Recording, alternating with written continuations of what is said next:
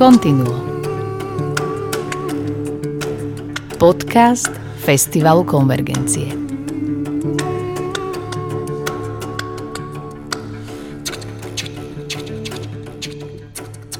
Milí priatelia, vítajte pri počúvaní Kontinua číslo 20. Tento podcast vznikol spolu s Albertom Mesírkom, gitaristom z Talianska a Martinom Krajčom, gitaristom zo Slovenska a budeme sa rozprávať o Domenikovi Scarlatim a gitare. Bude to možno, že viac odborné, viac do hĺbky.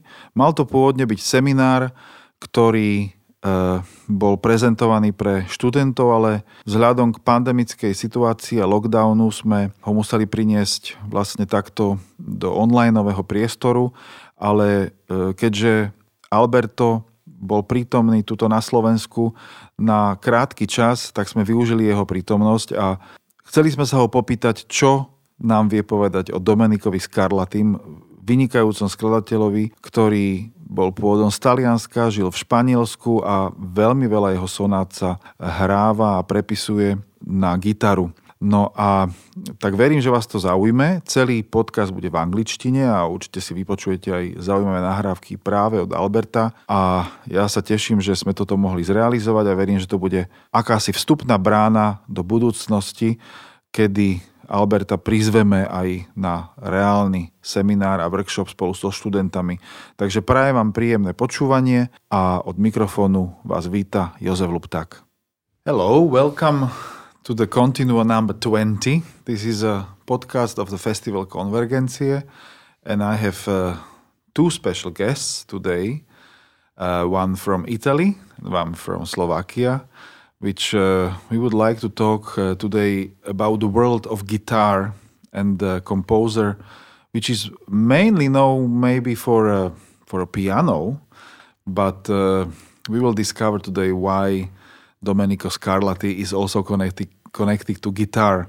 So welcome Alberto Mesirca. Hello, Joseph. Thank you so much for the invitation. It's a big pleasure for me to be here again. Great to have you here. And welcome Martin Krajčo. Hello, hello. It was a real pleasure to come. Just a very short introduction to both of my uh, uh, dear guests. They are, I can, I can say, they are both friends as well that uh, Alberto, of course, uh, you know from previous podcast, which uh, we had about Piazzolla and uh, which main figure of the podcast about Astor Piazzolla was uh, Marcelo Nisinman, and uh, Alberto is a member of the Chamber Jam Quintet, and we had fantastic concerts in June. this year of their new program Ecstasies as a part of the F- Festival Convergencie and at the same festival and same Piazzolla, Martin Krajčo played the concert with uh, Andre Vesely and with Peter Bieli, and the day before, actually, uh, Chamber Jam Quintet. So this connects us after half a year. We are back in pandemic situation here in lockdown, and we were supposed to have a concert tonight with Alberto and the seminar for the students and the master class but everything had to be postponed till later next year. But we decided once we have Alberto here, who is on the way from Kiev to to Italy, and stopped uh, generously here.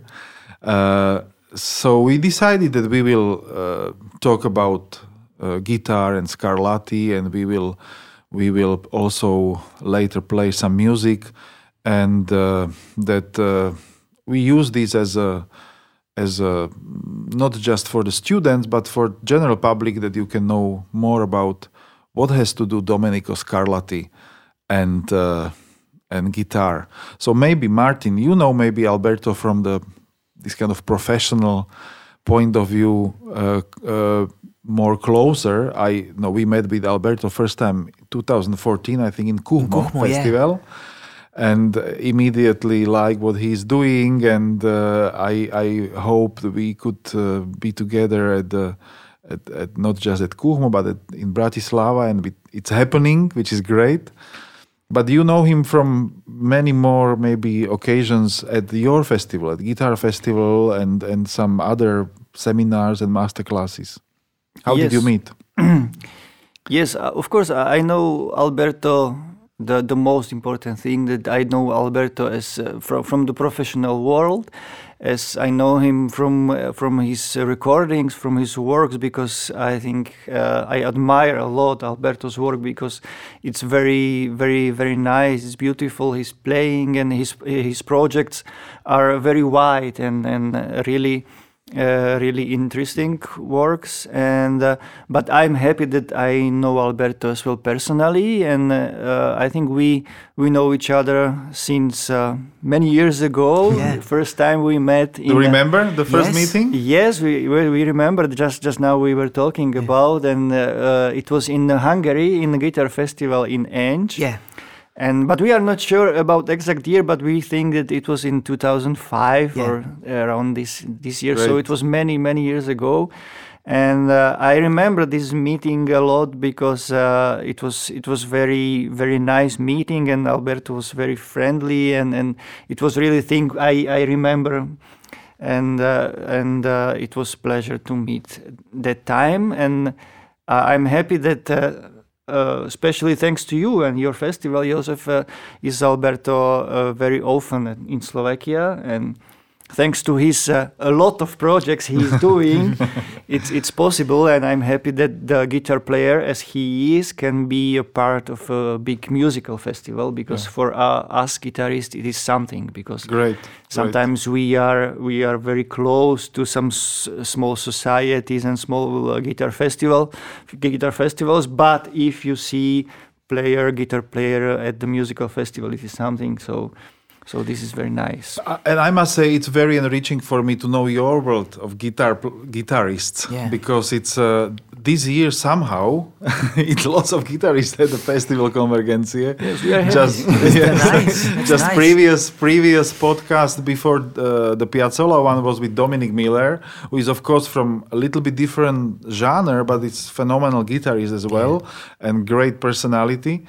And also meeting you guys during the Piazzolla and working with you both, it was a real pleasure. And yesterday night we were working on a CD with Romina Basso, Yes. our dear friend and phenomenal singer, which was a concert from two years ago, I think, at the festival. And we will be very happy to publish it next year and uh, and present it as a new CD of the festival. And uh, and I think uh, we have we have really a lot to look forward, and I hope our projects will go on. So little introduction that was it let's go to scarlatti and guitar uh, alberto you were planning to talk to the students about Yeah. this theme so what did you have in your mind and in your heart about this Yeah, well, uh, first of all, I I feel uh, really that I have to reply to your marvelous compliments of before. I have to say, Joseph, amazing cellist, amazing soul, and Martin, uh, amazing guitarist. You know, I when I was uh, in Eger, we met first. Uh, I was uh, twenty, and I totally admired him because he was coming from winning mm, some of the most prestigious competitions in Europe. So when I listened to him, I was really shocked in a positive way because he played so well. And um, so receiving these words from him, it's a huge compliment. I, I really take it uh, de- dearly in my heart. great So let's start. Yeah, I would like to, to, to talk about Scarlatti today. The project was meant to be a sort of seminar around Scarlatti. And um, the reason why choosing a non guitarist composer to add pieces to the guitar repertoire uh, is something special, of course, which can generate some doubts, but which uh, finds also uh, some good reasons in itself. First of all, because the two instruments, harpsichord and guitar, have many things in common. So both are plugged, plucked instruments. You know, the cembalo has uh, double or triple uh, um, strings, which may sound like a 12 string guitar. And uh, so the sound emission is the, the same. But what can bring uh, the guitar, especially to some harpsichord play, uh, pieces, um, are the specific things of uh, timbre changings, dynamics, colors and depth in sound. Also because you know we normally read one octave lower than the than the normal uh, piano uh, parts Yes. so we we have we present everything deeper you know in a, in a deeper range of sound. In any case, there is a connection between the cembalo and the lute tradition of so other ancient um, uh, members of the family of plucked instruments, uh, because the lute tablature was the first source of notated music for many harpsichordists of the brisé style in France. Brisé means broken, so uh, with a lot of arpeggio and uh, the chords are always uh, broken in um, broad arpeggios. I can quote uh, Jean-Henri d'Anglebert that transcribes Enemond Gautier and, uh, for example, Froberger in his tombeau pays homage to the brisé style of the lutenist Blancrocher. And in terms of uh, writing for the cembalo, there, there are some common aspects too uh, with the guitar. There is something which uh, Kirkpatrick, who is the most uh, respected uh, expert on Scarlatti, r- uh, calls the apparent polyphony, which is uh, similar to the transcriptions that have been made for lute from vocal compositions. For example, I can quote Francesco da Milano, or uh, we, we were working yesterday on um, Luis de Narvaez, who transcribed Josquin, Mille Regrets. No? Uh, what does it mean, the apparent polyphony? It means that adding or abandoning a voice appears as a free compositional choice, and the texture is thickened or lightened with less voicing respect compared to the organ compositions. So we have to think that uh, Scarlatti, when he was writing in this way, was totally conscious of this because he studied with the most uh, famous um, composers of the time. He was uh, appoint, appointed as successor of uh, Frescobaldi in Rome and was educated on the counterpoint lessons of Palestrina and the tradition of the four voiced madrigals uh, of Pasquini and Corelli. So he knew very consciously what he was doing. doing. So uh, yeah, there is this passage from the very complex four voice uh, writing to um, uh, enlightenment to two voices, which recall more the relationship of a singing voice plus a basso continuo, uh, which is perfectly suitable for the guitar. It's um, uh, less complex, and you can keep this throughout the, the piece from the beginning to the end. And where there is polyphony, the movements of the voices are uh, and the entrances of the subjects are indicated, but not always taken to their full completion, and the clarity of the musical line is compromised by the necessity of breaking the chords through ascending or descending chords to give the impression that many voices sound simultaneously. Then, of course, there is a direct influence with the Spanish guitar in Scarlatti. So we have to think that he was born in Naples, which was the reign of Bourbon. And uh, he traveled throughout Italy.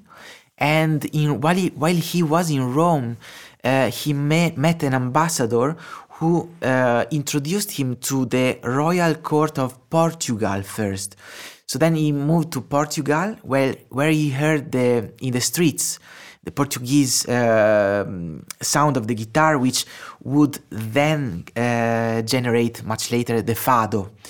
Uh, and then with the family, the royal family of uh, Portugal, when um, the Infanta de España, so the, the daughter of uh, the successor of the reign of Portugal, married the successor of the reign of Spain, they moved both to Spain, of course, and they spent time in Seville, where, of course, the guitar already back in that uh, time had a huge tradition.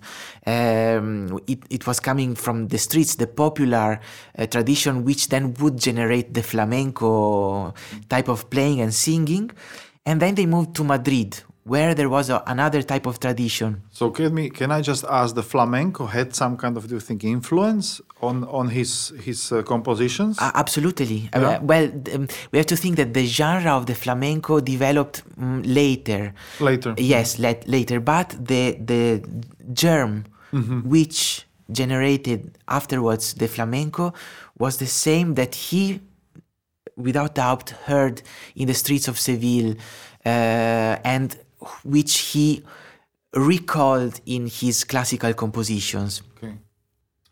Uh, there are also affinities with harmonies, uh, which are created through the use of pedals with open strings, for example, which are very similar to the guitar uh, or the lute also. If we think also of uh, uh, Bach preludes on the lute, uh, he used it a lot of pedal, also in the organ music, also in uh, Cello, cello, no? Um, and also the use of modal scales.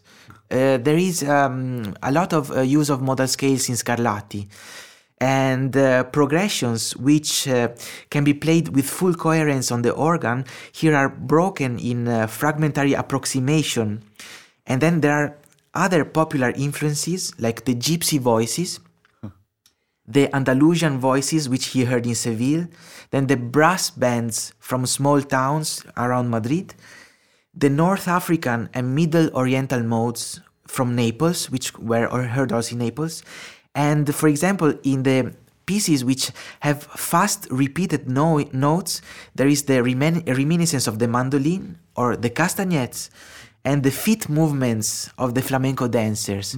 So, you know, um, That's amazing. I wouldn't uh, think about this connection at all. yeah really. you know s- some somehow um, one connects uh, scarlatti to a sort of um, world which is full of cliches of the time but actually he um, used the form of the sonata to put inside elements uh, which um came from fantasy or uh, really which um, were pushing to the limit uh, the type of structure which was used at that time.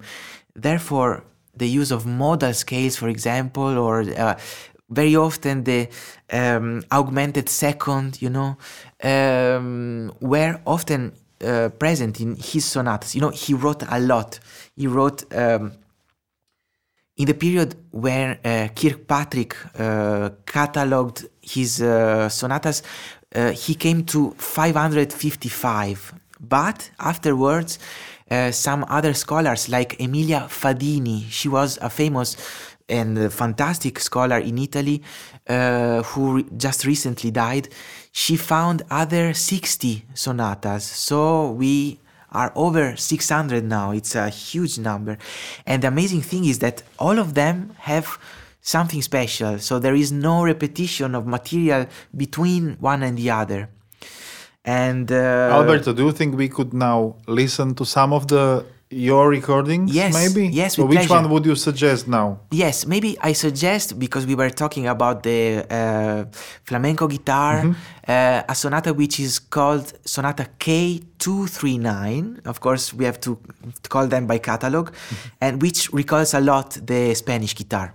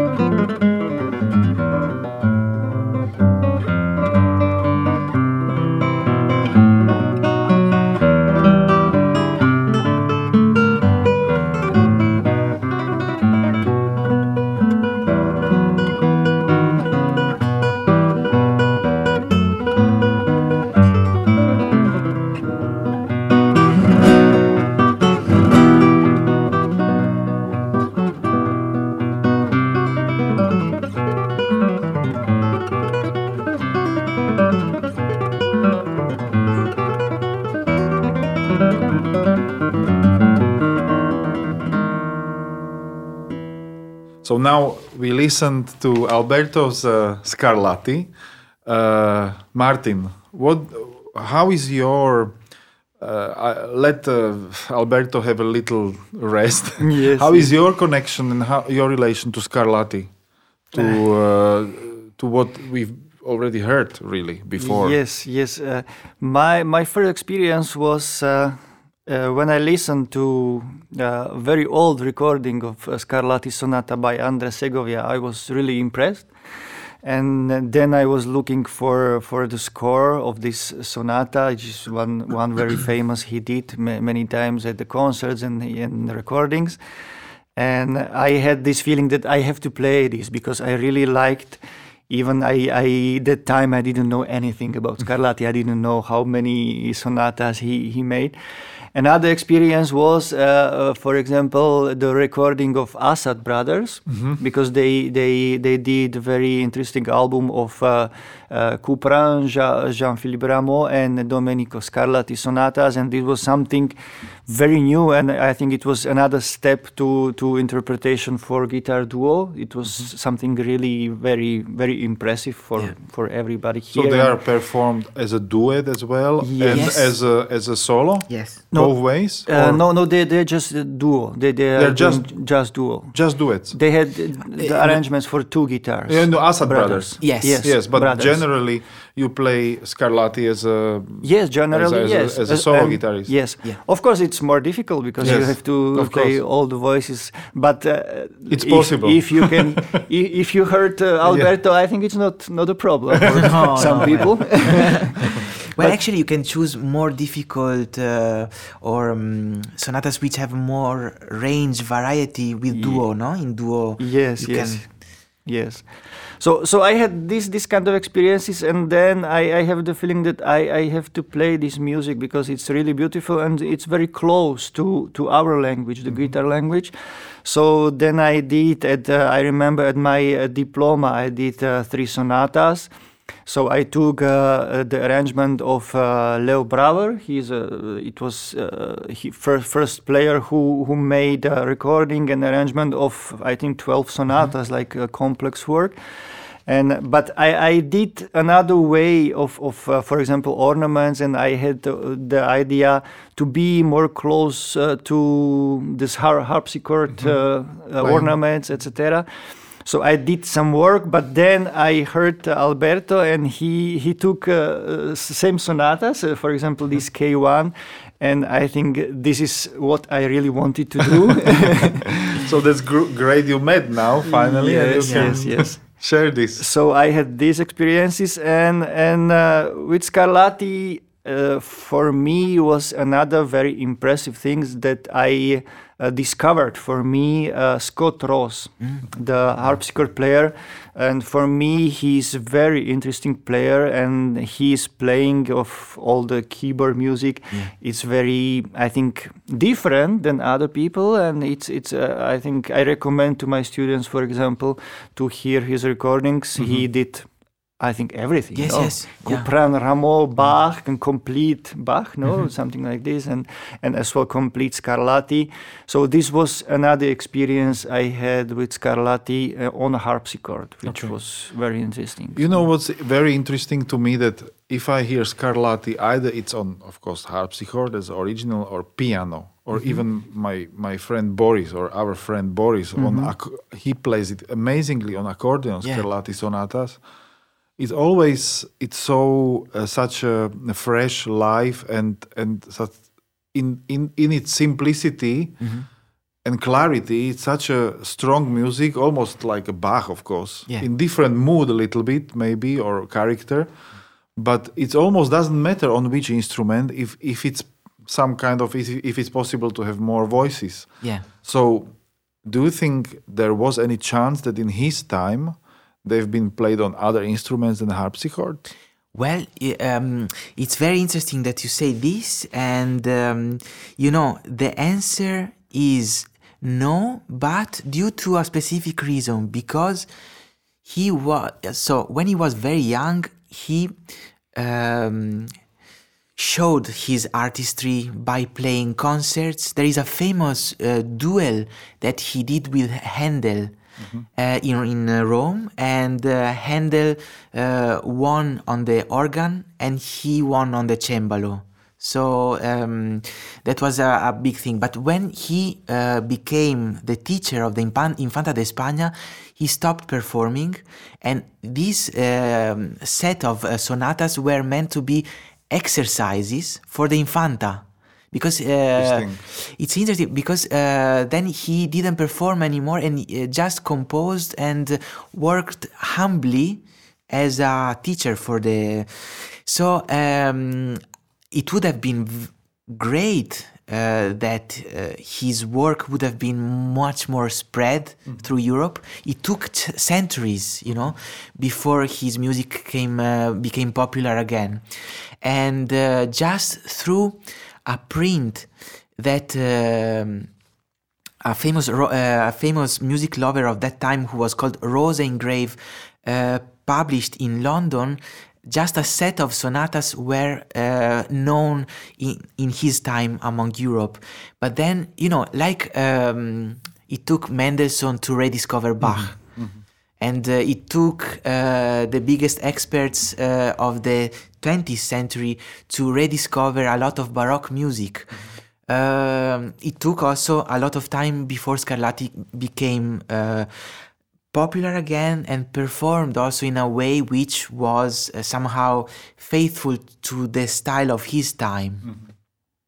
For example, uh, yes, Martin was recalling before the recordings of Segovia. Uh, who recorded also Bach and a lot of Baroque music in a very special way.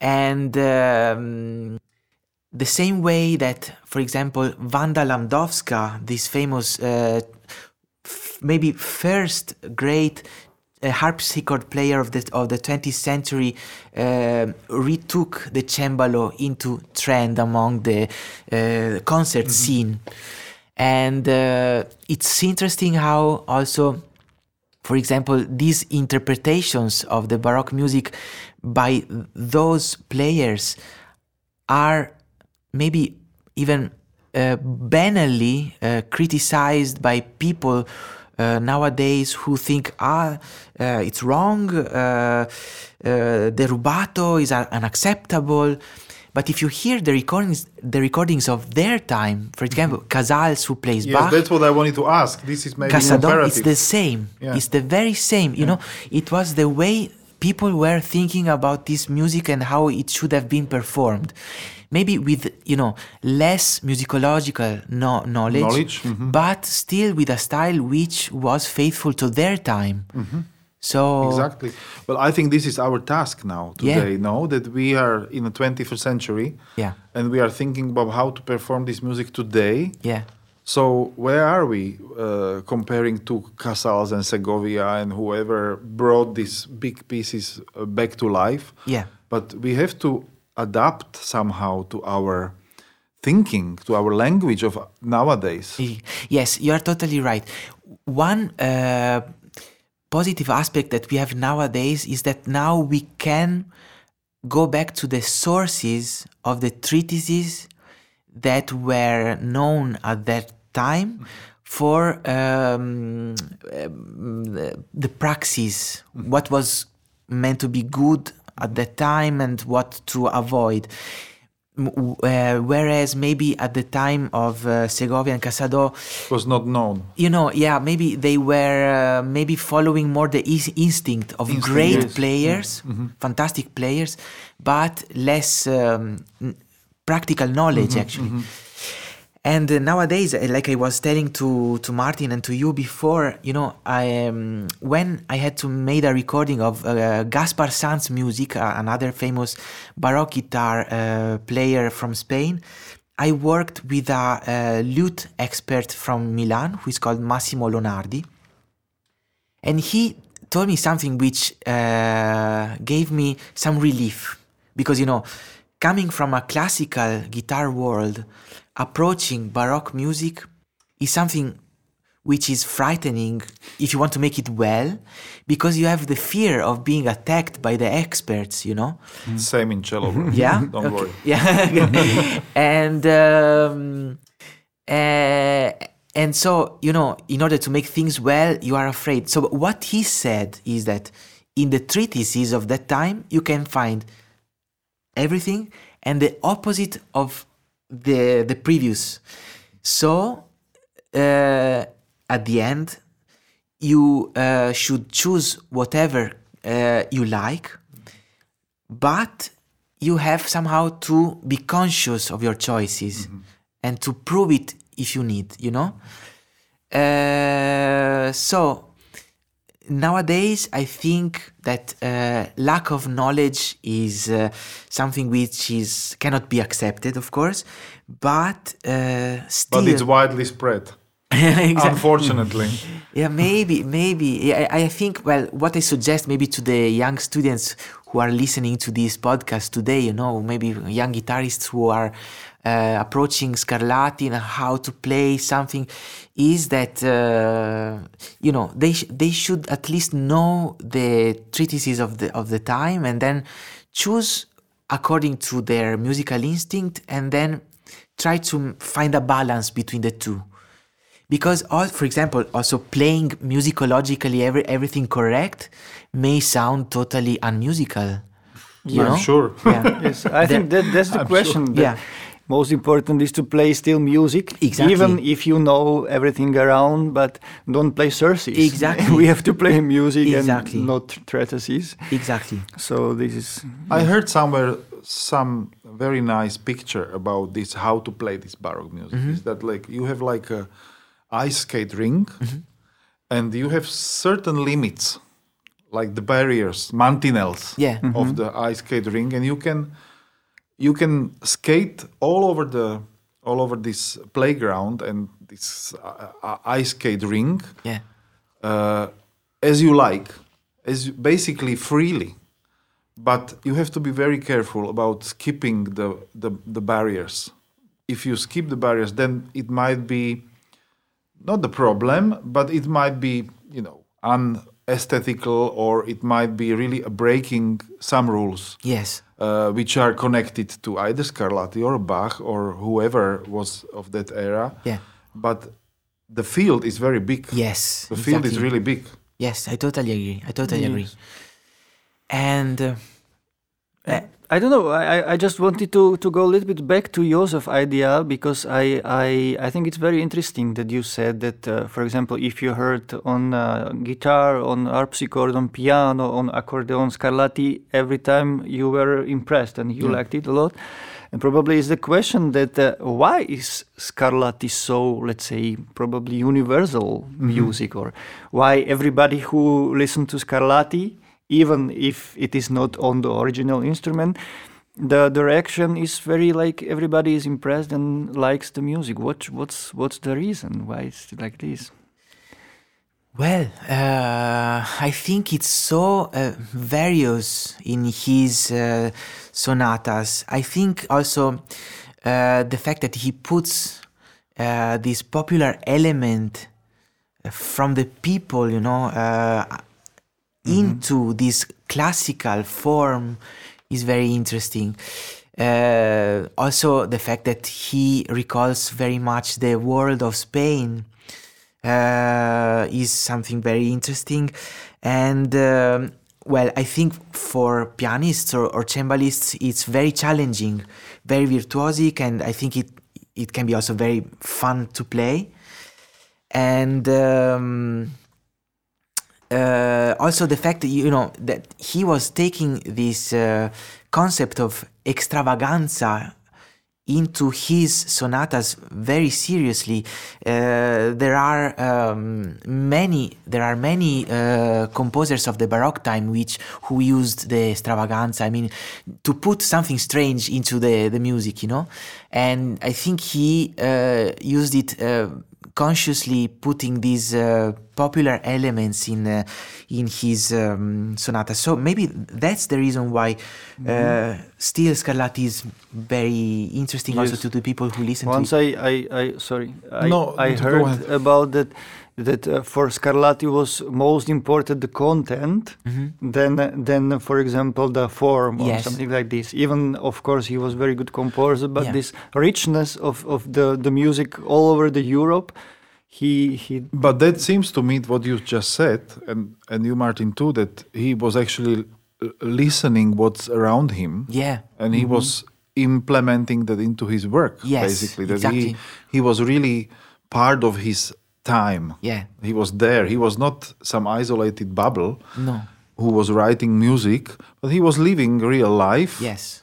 with fantastic, phenomenal skills. Yes, Really, yes. composing skill and playing skills, Yes. performing skills, and uh, was still living fully Yes. in his era and in the places where he was living. Yeah. And probably because he was character and personality of some kind of integrity, similar to Bach in a sense. So then he could uh, make some of s- ki- kind of a really uh, timeless, Mm-hmm. timeless compositions. Even I don't think he had this kind of idea that he will be, you know, timeless Exactly. in a sense. The same way as Bach, he was just doing his work, basically feeding the family Yeah. because he loved it. He knew it. He can he couldn't do anything else. Yeah. But somehow the the whole integrity of his life put it into this music. yes. Yes. Maybe Yes. that's the answer, yes. Alberto, and but you have you have number of more information about Scarlett. Tell us Yeah. more. we are we are curious still. No, I mean, um, so for a student, uh, especially, I'm re- referring to the young kids who really want to approach. I would like to give some specific information now in order to give them some inputs to to start with, you know, or to give some names and uh, books to to start to work on in order to then make a personal choice for the interpretation of Scarlatti. So, um, among the people of his time, Frescobaldi is und- undoubtedly a very important figure. And in his introduction to the Toccate Partite di Intavolatura di Cimbalo, which is dated 1637, he gives many interesting interpretational advices. For example, in the point seven on, eh, of the introduction, he says, in a, passa- in a passage of eight and the 16 notes together at two hands, one should not play too fast, and the hand that plays the 16 notes should play in alternance a shorter note and a dotted note, thus anticipating the complex theory and praxis of the inégalité. So now uh, this opens a huge world of the Yes. inégalité in which Romina is a master. Yes, a complete Yeah. master. Um, inégalité, which is performing notes which appear similar rhythmically, but to, have to be played uh, differently. Uh, then we will talk about uh, the inégalité in specific a little later. In the same introduction of Fre- Frescobaldi, at point six, he says, When there is a trill on the right hand, and contemporarily the other hand is moving a voice, one should keep a, a quick trill and play more calmly, thus to avoid confusion. And then he says generally that he understood the acceptance of the manner of playing with singing affects, affetti cantabili, and different movements, diversità di passi. And this leads to talk about the relationship, which is typical of the Baroque, between musical praxis and poetical metrum, music and ars oratoria, and music and affects. Accentuation in music does not follow just a rhythmical or harmonical rules, but also the principles of the metrics, which rule the composition of poetical verses. For example, uh, Vincenzo Galilei, who was the father of Galileo, he was a great lute player. He wrote in the Dialogo della musica antica e moderna that by listening to a tragic or comic actor, if one focuses on the text uh, but also on the cadences of the voice, he will notice many nuances which reflect affects which should, which should be kept in music. And then also Vicentino, he says that uh, in his L'antica musica uh, ridotta alla moderna pratica, the musician should imitate the accents of a speaker who has the power of enchanting the audience. And much later, for example, Beethoven said also that in order to compose a good recitativo, one should declaim the poem as an, intelli- eh, as an intelligent actor would do. Fantastic. Mm-hmm. Now it actually reminds me that maybe we could even use some of the recordings now Yeah. with Romina. Which one Yeah. would you suggest? Maybe in this case, uh, perfect is Frescobaldi. Frescobaldi. Frescobaldi, um, maybe Così mi disprezzate. Così mi disprezzate. So let's listen a little bit of it. How how these uh, things you just been talking about, uh, uh, how they go into the praxis, Yes. and also you know I read somewhere that now nowadays people can focus on one topic for twenty seconds. so so let's have a little Just break much, yeah. with a little bit of music because you have put so much data Okay. and information that we need a little break. So let's listen to this.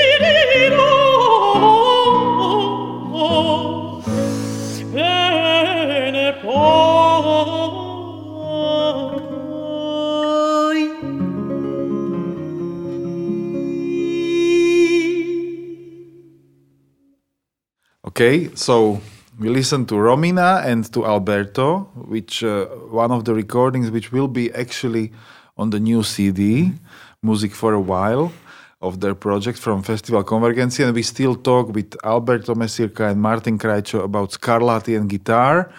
And uh, so, where did we finish? We finished uh, about some Yeah. some connections, books. uh, yeah, between metrics and music. Uh, and uh, well, in this period, so the Baroque period, the instrumental music is getting more and more autonomy, and uh, this creates the interest on theories and treatises which talk about the different aspects of the technical problems, compositions, and performance. The musical thought of the 18th century focused much on the Affektenlehre, so the uh, theory of affect, uh, which says that there is a specific relationship between the single affects and the harmonical relations, rhythmical effects and melodic cells. And uh, some theoreticians of the 17th century found musical styles which correspond to specific states of minds in order to move the souls of the listeners. For example, Athanasius Kircher uh, wrote his Musurgia Universalis in 1650 and he talks about musica pathetica. And then Carl Philipp Emanuel Bach, who will be very important for us, talked about the Empfindsamkeit, so the sensitive style, describing the need of being moved by passions as a performer in order to be able to move the others. And this recalled me much of uh, François Couperin, who wrote J'aime beaucoup mieux ce qui me touche que ce qui me surprend. So I love more who touches me rather than who surprises me. Underlining the importance of moving by talking to the imagination rather than to amaze with the technical abilities of a virtuoso. So for us and for the uh, young kids who are approaching uh, Baroque music in general, it's important to know four fundamental books. One is by Johann Joachim Quantz, a famous flute uh, player, which is called Versuch einer Anweisung, die Flöte traversiere zu spielen. So it's a method for flute actually, published in Berlin in 1572. Then Carl Philipp Emanuel Bach, one of the sons of Bach, äh, Versuch über die wahre Art, das Klavier zu spielen. So it's a um, clavier book uh, published in Berlin in 15, uh, 1753. I think we all have this in English. Yes, it's all well, of translated, course, yeah, that, uh, of course. People who doesn't read uh, German, yes. they can read in no, English. yes. Then Leopold Mozart, the father of course. uh, uh, Mozart, Versuch einer gründlicher Schule, uh, Violinschule, so it's a method for violin, published in uh, 56, 1756 in Augusta. And then a, uh, a book by Türk, which is the Klavierschule of uh, dated 1789. So um, these books are very important because talk much about ornamentation, in which uh, Scarlatti was a master, and uh, in which it's important to have some knowledge before you know falling into the uh, risk of using just the instinct and uh, not uh, the rules of the time. So the prelude of uh, the ornamentation is the distinction between good notes and bad notes in relationship with the metric distinction of thesis, fall, and arsis, lift. So according to Quantz, the good notes, so the note buone, because they talk much in, in Italian, are the accented ones. Uh, and the bad notes are the ones which pass quickly. The first notes need to be played with major prominence, and the most flowing ones must be played with some disequality, so the inégalité, even though they appear of the same rhythmical value. The inégalité can't be played in fast pa- pieces of passages, according to Quantz, both vocal or instrumental. So the theorization of the inégalité has found in France its bigger source, but the praxis of the inégalité was known and used also in Germany from the 15th century. Uh, we find uh, examples in Germany, for example, in uh, even in 1452 in a book called Fundamentum Organisandi and the Buxheimer Orgelbuch dated 1460 and also in Spain and Italy from the 16th century. For example, Tomás de Santa Maria, he wrote a, a book called Libro llamado Arte de Tañer Fantasia así para tecla como para vihuela, dated, dated 1565. And also we find Frescobaldi, Caccini with his Le Nuove Musiche, dated 1601. So regarding the inégalité, there are many ways of playing differently the rhythmically similar notes. It could be long, short. For example, uh, Louis Bourgeois, he wrote this example in Le droit chemin de musique in 1550. Short, long, Frescobaldi, but also, for example, Tomas de Santa Maria, which we already just mentioned, uh, which he called La más galana de todas, so the most beautiful way of all, in which the eight notes should be played in groups of four, with the first three slightly rushed and a pl- prolonged last one. On the contrary, Quantz was saying that in a pa- rapid passage, in a very fast movement in which the di- disequal playing can't be kept on two by two notes, one can accent and slightly prolong the first note of a group of four. I mean, these information are just to say what I was saying before and what Massimo Lonardi was telling me. You find everything and the opposite of everything. Just know and what you feel is musically interesting and which work, then you can just apply it to music.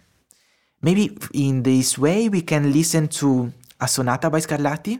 That's what I wanted to ask you. That where we can see the ornamentation, Yes. and maybe also the the affect affect of Yes. that era. Yes, I think the sonata by Scarlatti K0, uh, K208 in A major, a beautiful slow sonata which uh, is open for uh, free ornamentation and which uh, in which you can apply also some inegalities. Great. So let's listen to it. But before, I want to ask: Do you think in Baroque, in all these books, uh, what and, and and expressions you you you were talking about is a is the affect they were calling for or they were searching for? Is it uh, emotion purely, or is it it's more kind of gesture, like uh, like uh, showing some some some uh, important moments, or is it really connected to the emotion of the music?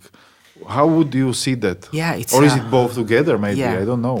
I think you know it's a very very intelligent and very complex question because from Morte, from Monteverdi on they tried to put on specific rules what an emotion uh, how an emotion can re- be represented through music. But of course this is uh, something ideal. And i think uh, that it's very it's almost impossible i think personally to use a specific tonality uh, because we know that that tonality represents pain or tragedy or joy you know. They had this uh, knowledge and uh, they were using it very consciously. So if if there was a movement of joy they use a specific tonality or a way of playing also a piece which uh, was theorized in, uh, they were consciously playing it but i think that there should be a balance between an inner feel and the, what was theorized at that time. Otherwise, like we were saying before, it's just applying a rule which is out of connection with the, what you are doing as a musician, actually. Thanks. So, Martin, When when you were talking now, these these these words, I was thinking about that. after you you told uh, after you said this, my my uh, feeling now is that this knowledge of this all the information and the rules and everything can make you more free. Yes. So so this is nice not to be like to be scared what I can do or what I can't do, but then if you have this knowledge, you can be more free then in interpretation, and it's very mm-hmm. nice to. And from your words now it came, so it was not like that mm-hmm. we are listening to some some somebody who knows everything and we are scared No. and afraid. Uh, So but we are- exactly like feel- understanding rules as a gate to freedom Yes, rather yes, than exactly. uh, uh, closing us in a closed kind of uh, smaller field. Exactly. And what you said also before, quoting uh, Scott Ross, for example, Yes. I think for, um, especially for guitarists who generally don't hear much uh, classical music, uh, it's good uh, to listen because they find a lot more of um, interpretational uh, examples that ca- they can apply to their interpretation. So it's like a painter who widens his colors that can use he can use. So Exactly. uh, it's all uh, positive for for It's them. like you have more vocabulary in your spe- speaking, in your communication. Exactly. and like you said, then it's also less frightening. Uh, you are more daring because you Mm. you say you you uh, someone else has already done. Maybe you know. Maybe instinct, instinctively you have a, a very original idea, but you are afraid to express it. And then you listen to someone like Scott Ross who does something similar, and you say, "Ah, fantastic!" So I have an example of someone who really had the courage to do it, who knows what he's doing, and so uh, I can do it. So it's a great thing, also. So let's listen to your sonata. So it's uh, once again Sonata K208 in A major. Domenico Scarlatti and playing Alberto Mesirca.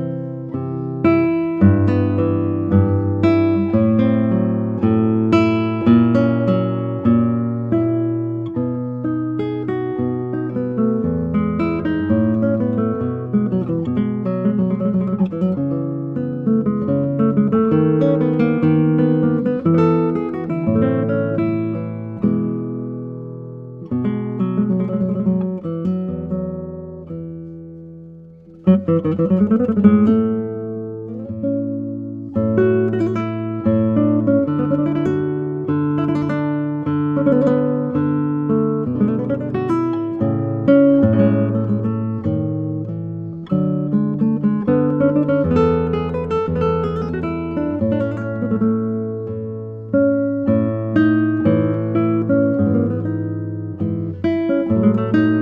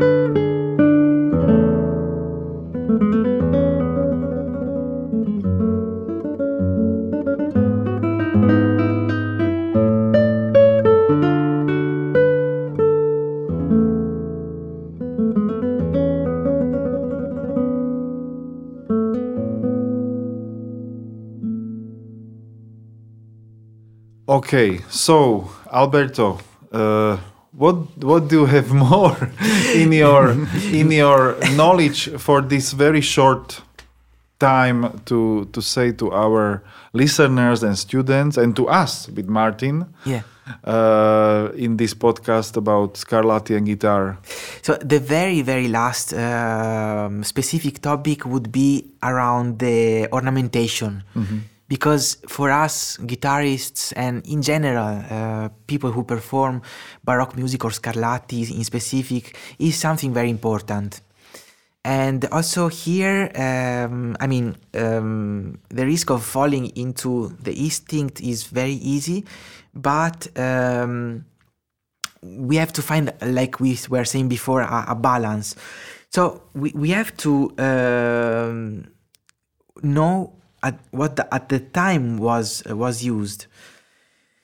And for example, also the ornamentations like the inégalité are related to the good and bad notes, as well as their accentuations. For example, the appoggiatura, which is the most common and important grace notes, uh, it enriches the melody, the harmony, and gives grace to the voice. And um, according to Quantz, it is always linked to the note uh, which follows the appoggiatura. And also, according to Mozart, it has to be played with the same bow movement of the note which follows, never with one of before. Before. Uh, there is a distinction with the short appoggiatura, which is more or less the acciaccatura, uh, which is in upbeat. And um, in Scarlatti, uh, they are often fully written, the appoggiatura or the acciaccatura, uh, with many discrepancies on passages which appear similarly in the manuscripts. Uh, then, according to Türk, this is very interesting. There are other notes apart from the appoggiature which must be accentuated, and preferably these are the intervals which behave as dissonance uh, related to the bass, thus notes that through a slur create a dissonance, or the syncopated notes, the notes which don't belong to the diatonic scale in which we modulate, and the notes which, for their length, height, or depth, stand out are called at, according to the laws of harmony. So, you know, also in the sonatas of Scarlatti, there are many modulations in different tonalities, and all the alien notes, uh, notes which uh, are harmonically strange, according to the theories of the time, should be emphasized. Um, well, I, I don't want to uh, be boring with um, many, many details, but uh, for example, uh, in modulations, um, also there is a, an important method which is very related to Scarlatti because it was written by Antonio Soler. Antonio Soler was a famous harpsichord player. We know it through Brouwer. Yes, You yes. know the last, the first movement of the sonata. Yes. Uh, there is a I wanted to ask you about Soler because I know that his music is, is very nice and beautiful Yes. as well. I know his famous Fandango, Fandango, yeah. Which is really piece of this, uh, I think, more uh, full of dissonances Yes. and full of really impressive uh, small things inside. So yes. yes. So Soler. uh, Soler was a priest and was a student of Scarlatti when uh, both were living at the Escorial in Madrid. So it's the last uh, place where Scarlatti moved. And um, Soler was an incredible player, great composer, but also a very good theoretician. Uh, he wrote uh, an important treatise uh, which is called Llave de la Modulación. So it's the key of modulation, in which he uh, puts a lot of examples on how to modulate and uh, how to change key and harmonies. And um, yeah, so they were really strictly related. And I think the example of Scarlatti was uh, used by Soler um by putting also in his uh, sonatas for harpsichord this very popular element. In fact, in this fandango that you quote is one of the most beautiful pieces he wrote. It's uh, incredible. It sounds really like. Uh, uh, Spanish rasgueados and uh, very There's similar a lot to of chromatics, no? I- Also. unbelievably. Yes, Yes. At the time. Yeah. It's also very similar in character to a piece that we know. Also, you cellists know the Fandango by Boccherini, no? Mm-hmm. Yeah, which is a little later, also in Spain, an Italian in Spain, also. Uh, Interesting. yes. That's connection. I think uh, somehow he knew the type of work that Scarlatti did, uh, and which also recalls a lot the folklore. Um, I think you play mainly this fandango in a version for four, for two cellos, right? yes. There is a, another original version by Boccherini for guitar and string quartet, uh, which is fantastic. Um, well, so um, like said, in a modulation, all the notes which are strange according to the previous tonality should be uh, emphasized. The last, very last uh, detail is about trills because uh, for us uh, it's an important topic for guitar, and uh, in in uh, Scarlatti they appear quite often. So, according to Carl Philipp Emanuel Bach, the trill must be prolonged when, to, when it refers to long notes and must last as long as the written note. So it, uh, it differentiates with a half trill. And it should al- always begin with the superior note rather than the real one. So if you have doubts, the, the, in the Baroque time, they start always the, with the superior. Leopold Mozart says the same, okay? Um, and he says that the only possibilities of trill are half tone or tone according to the tonality. But then he quotes also uh, Tartini, who was a famous uh, violinist of his time. He wrote the famous Trillo del Diavolo, no? Um, in which uh, he says that in a minor uh, tonality, there is the possibility of making a trill of augmented second between the sensibile, the seventh grade, and the 6th uh, So it's a, a augmented second, of course. Um, so um, um, then there are many other things that um, come um, f- for us. Also, for ex- for example, when it comes to to put it into technique uh, with the with the guitar.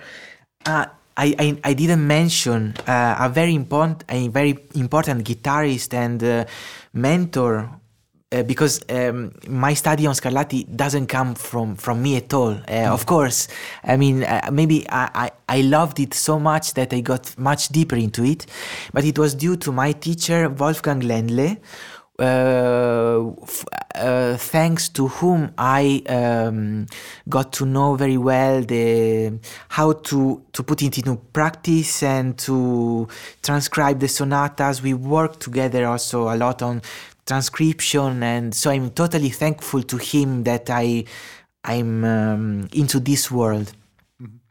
Um, yeah, regarding the trills, um, so there is a uh, sort of uh, old tendency of playing trills uh, in just in one string in legato, which is uh, also something which recalls the theories of um, uh, lute playing uh, the, the the trills. So in in lute music and um, viola, they play the trill in legato on one string.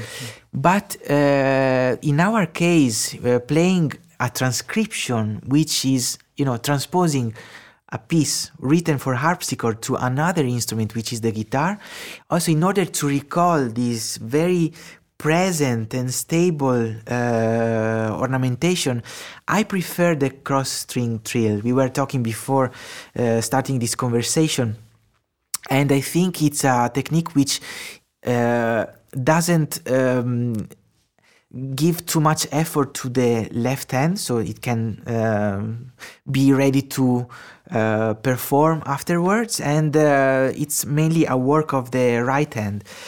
Um, if I may quote a, very li- little uh, detail, uh, the cross string trills um, are not something totally modern because Uh, there are examples of cross-string trills also in the method of Giuliani, of Carulli, for example, Aguado. Mertz too. Mertz, Mertz too, exactly.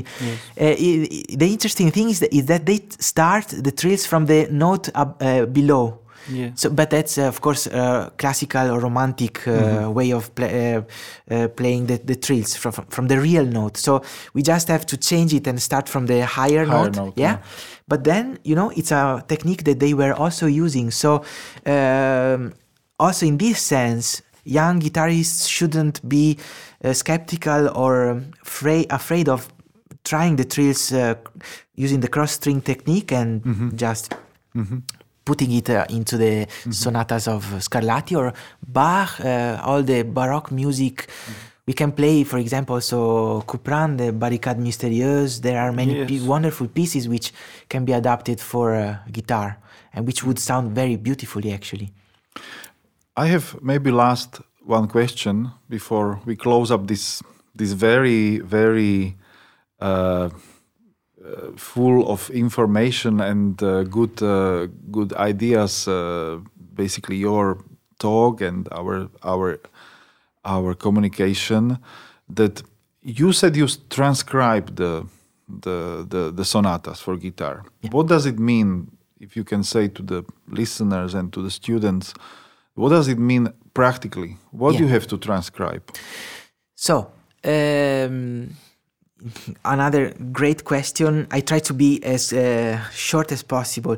It means to take apart from uh, which it was originally written from for another instrument. In this case, for harpsichord, which is in double clef, to the notation of guitar, which is in one clef, and uh, this then requires to readapt the voicing because the range uh, of the guitar is less wide than the cembalo, of course. And uh, sometimes it means to change the, the original tonality to find a tonality which works a little better on the guitar because the guitar is a very difficult instrument really uh, because it needs resonance. There are some uh, fantastic uh, performers who uh, are very daring to play as much as they could according to everything that is originally written for another instrument. But often that doesn't work i have to say you know? So you have to find also a key. And i think that on on uh, on one hand to um, express in the most faithful way the idea of a composer in terms of speed and in terms of articulation, you need to sacrifice some notes, for example. I mean, because then if you want to play all the notes that are written, but if, if then you play uh, f- uh, slowlier, you know, uh, less articulated, then it loses also a lot. So it's a very de- delicate process, I think, the transcription, which I think re- it re- requires uh, a bit of attention. Lend- Lendle, my teacher, was a master in this, really a master, incredible, because he was uh, really clever in uh, choosing the right sonatas. Also, this is important the initial choice. You cannot um, choose a, a sonata or a piece which is, um, I mean, totally unplayable on the guitar. You have to use a bit the imagination to think how it will sound on the guitar. There are some really totally uh, crazy guitarists like uh, Yamashita who transcribed the pictures at an exhibition, you know? or Or Dvorak Symphony. no? Yes, Caballero, no? Yeah. Yeah, Jorge Caballero transcribed also the New World uh, Symphony. I mean, This my for me beyond the limit a little bit.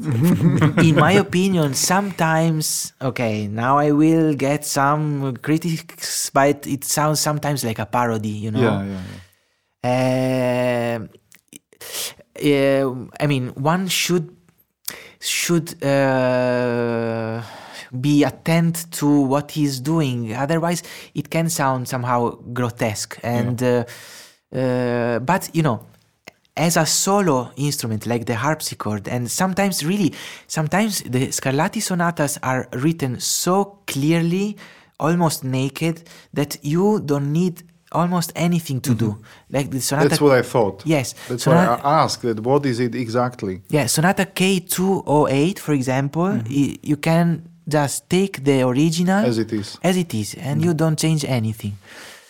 Um, uh, like said at the very beginning of the of the uh, conversation we uh, in any case read one octave lower than the uh, original. So um, somehow you need to re-octavate some passages. But um, yeah i think with scarlatti everything is totally doable uh, for the transcription.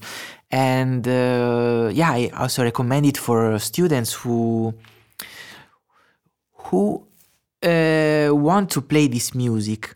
In any case, a recommendation for students is if they choose a, a sonata by Scarlatti and they use a previous edition, what I recommend is also to take the original. and to see what's the difference. Exactly. If there are errors, which sometimes or very often can occur. Uh, and then to see also the choices of the transcriber, which may be also not their choice, then they can change. So I think we can close this conversation now because uh, I still see there's a little gate to your real seminar, which I hope we will come soon, sometimes next year, or we'll see how is it going to be possible. And uh, uh, I think if somebody listened until this moment, you get really, uh, you get really known.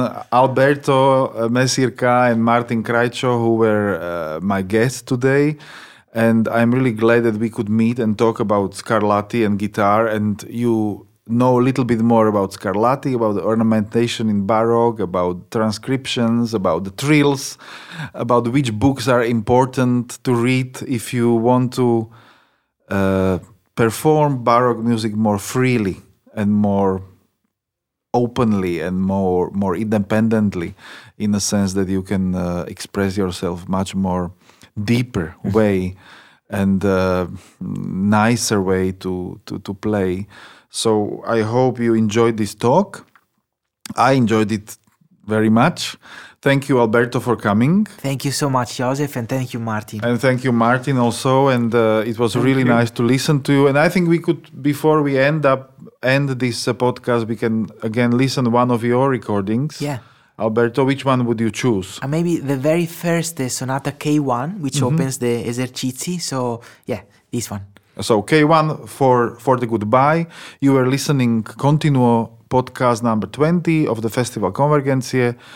My name is Jozef Lupták and I had guests Alberto Mesirca and Martin Krajčo and I'm looking forward to to talk to you again in near future.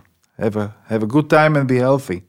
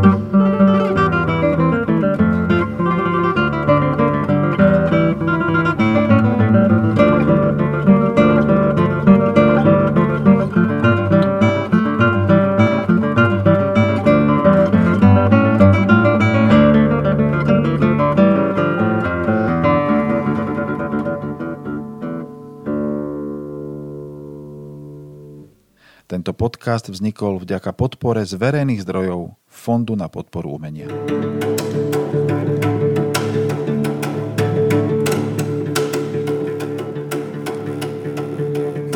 Continuo. Podcast Festivalu Konvergencie.